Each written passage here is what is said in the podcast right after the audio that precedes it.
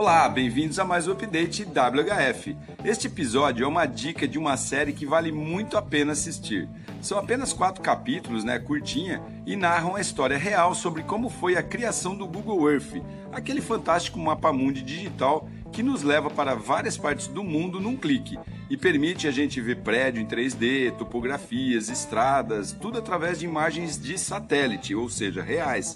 É o precursor do Google Maps e do Street View. Na década de 90, quando a internet ainda era bem precária, o acaso uniu dois jovens com ambições semelhantes, de possibilitar às pessoas a experiência de viajarem pelo mundo através do computador, sem a necessidade de sair de casa, né? nem gastar dinheiro.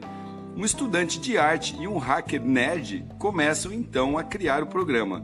Daí em diante a história fica realmente estimulante e muito emocionante.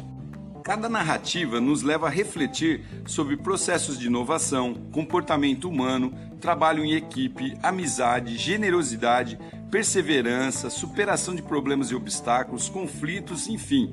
É muito legal e tem muita coisa que a gente pode aplicar na vida pessoal e profissional. É uma aula e tanto numa produção muito bem feita. O nome da série é Batalha Bilionária, o caso Google Earth, está disponível aí na Netflix já.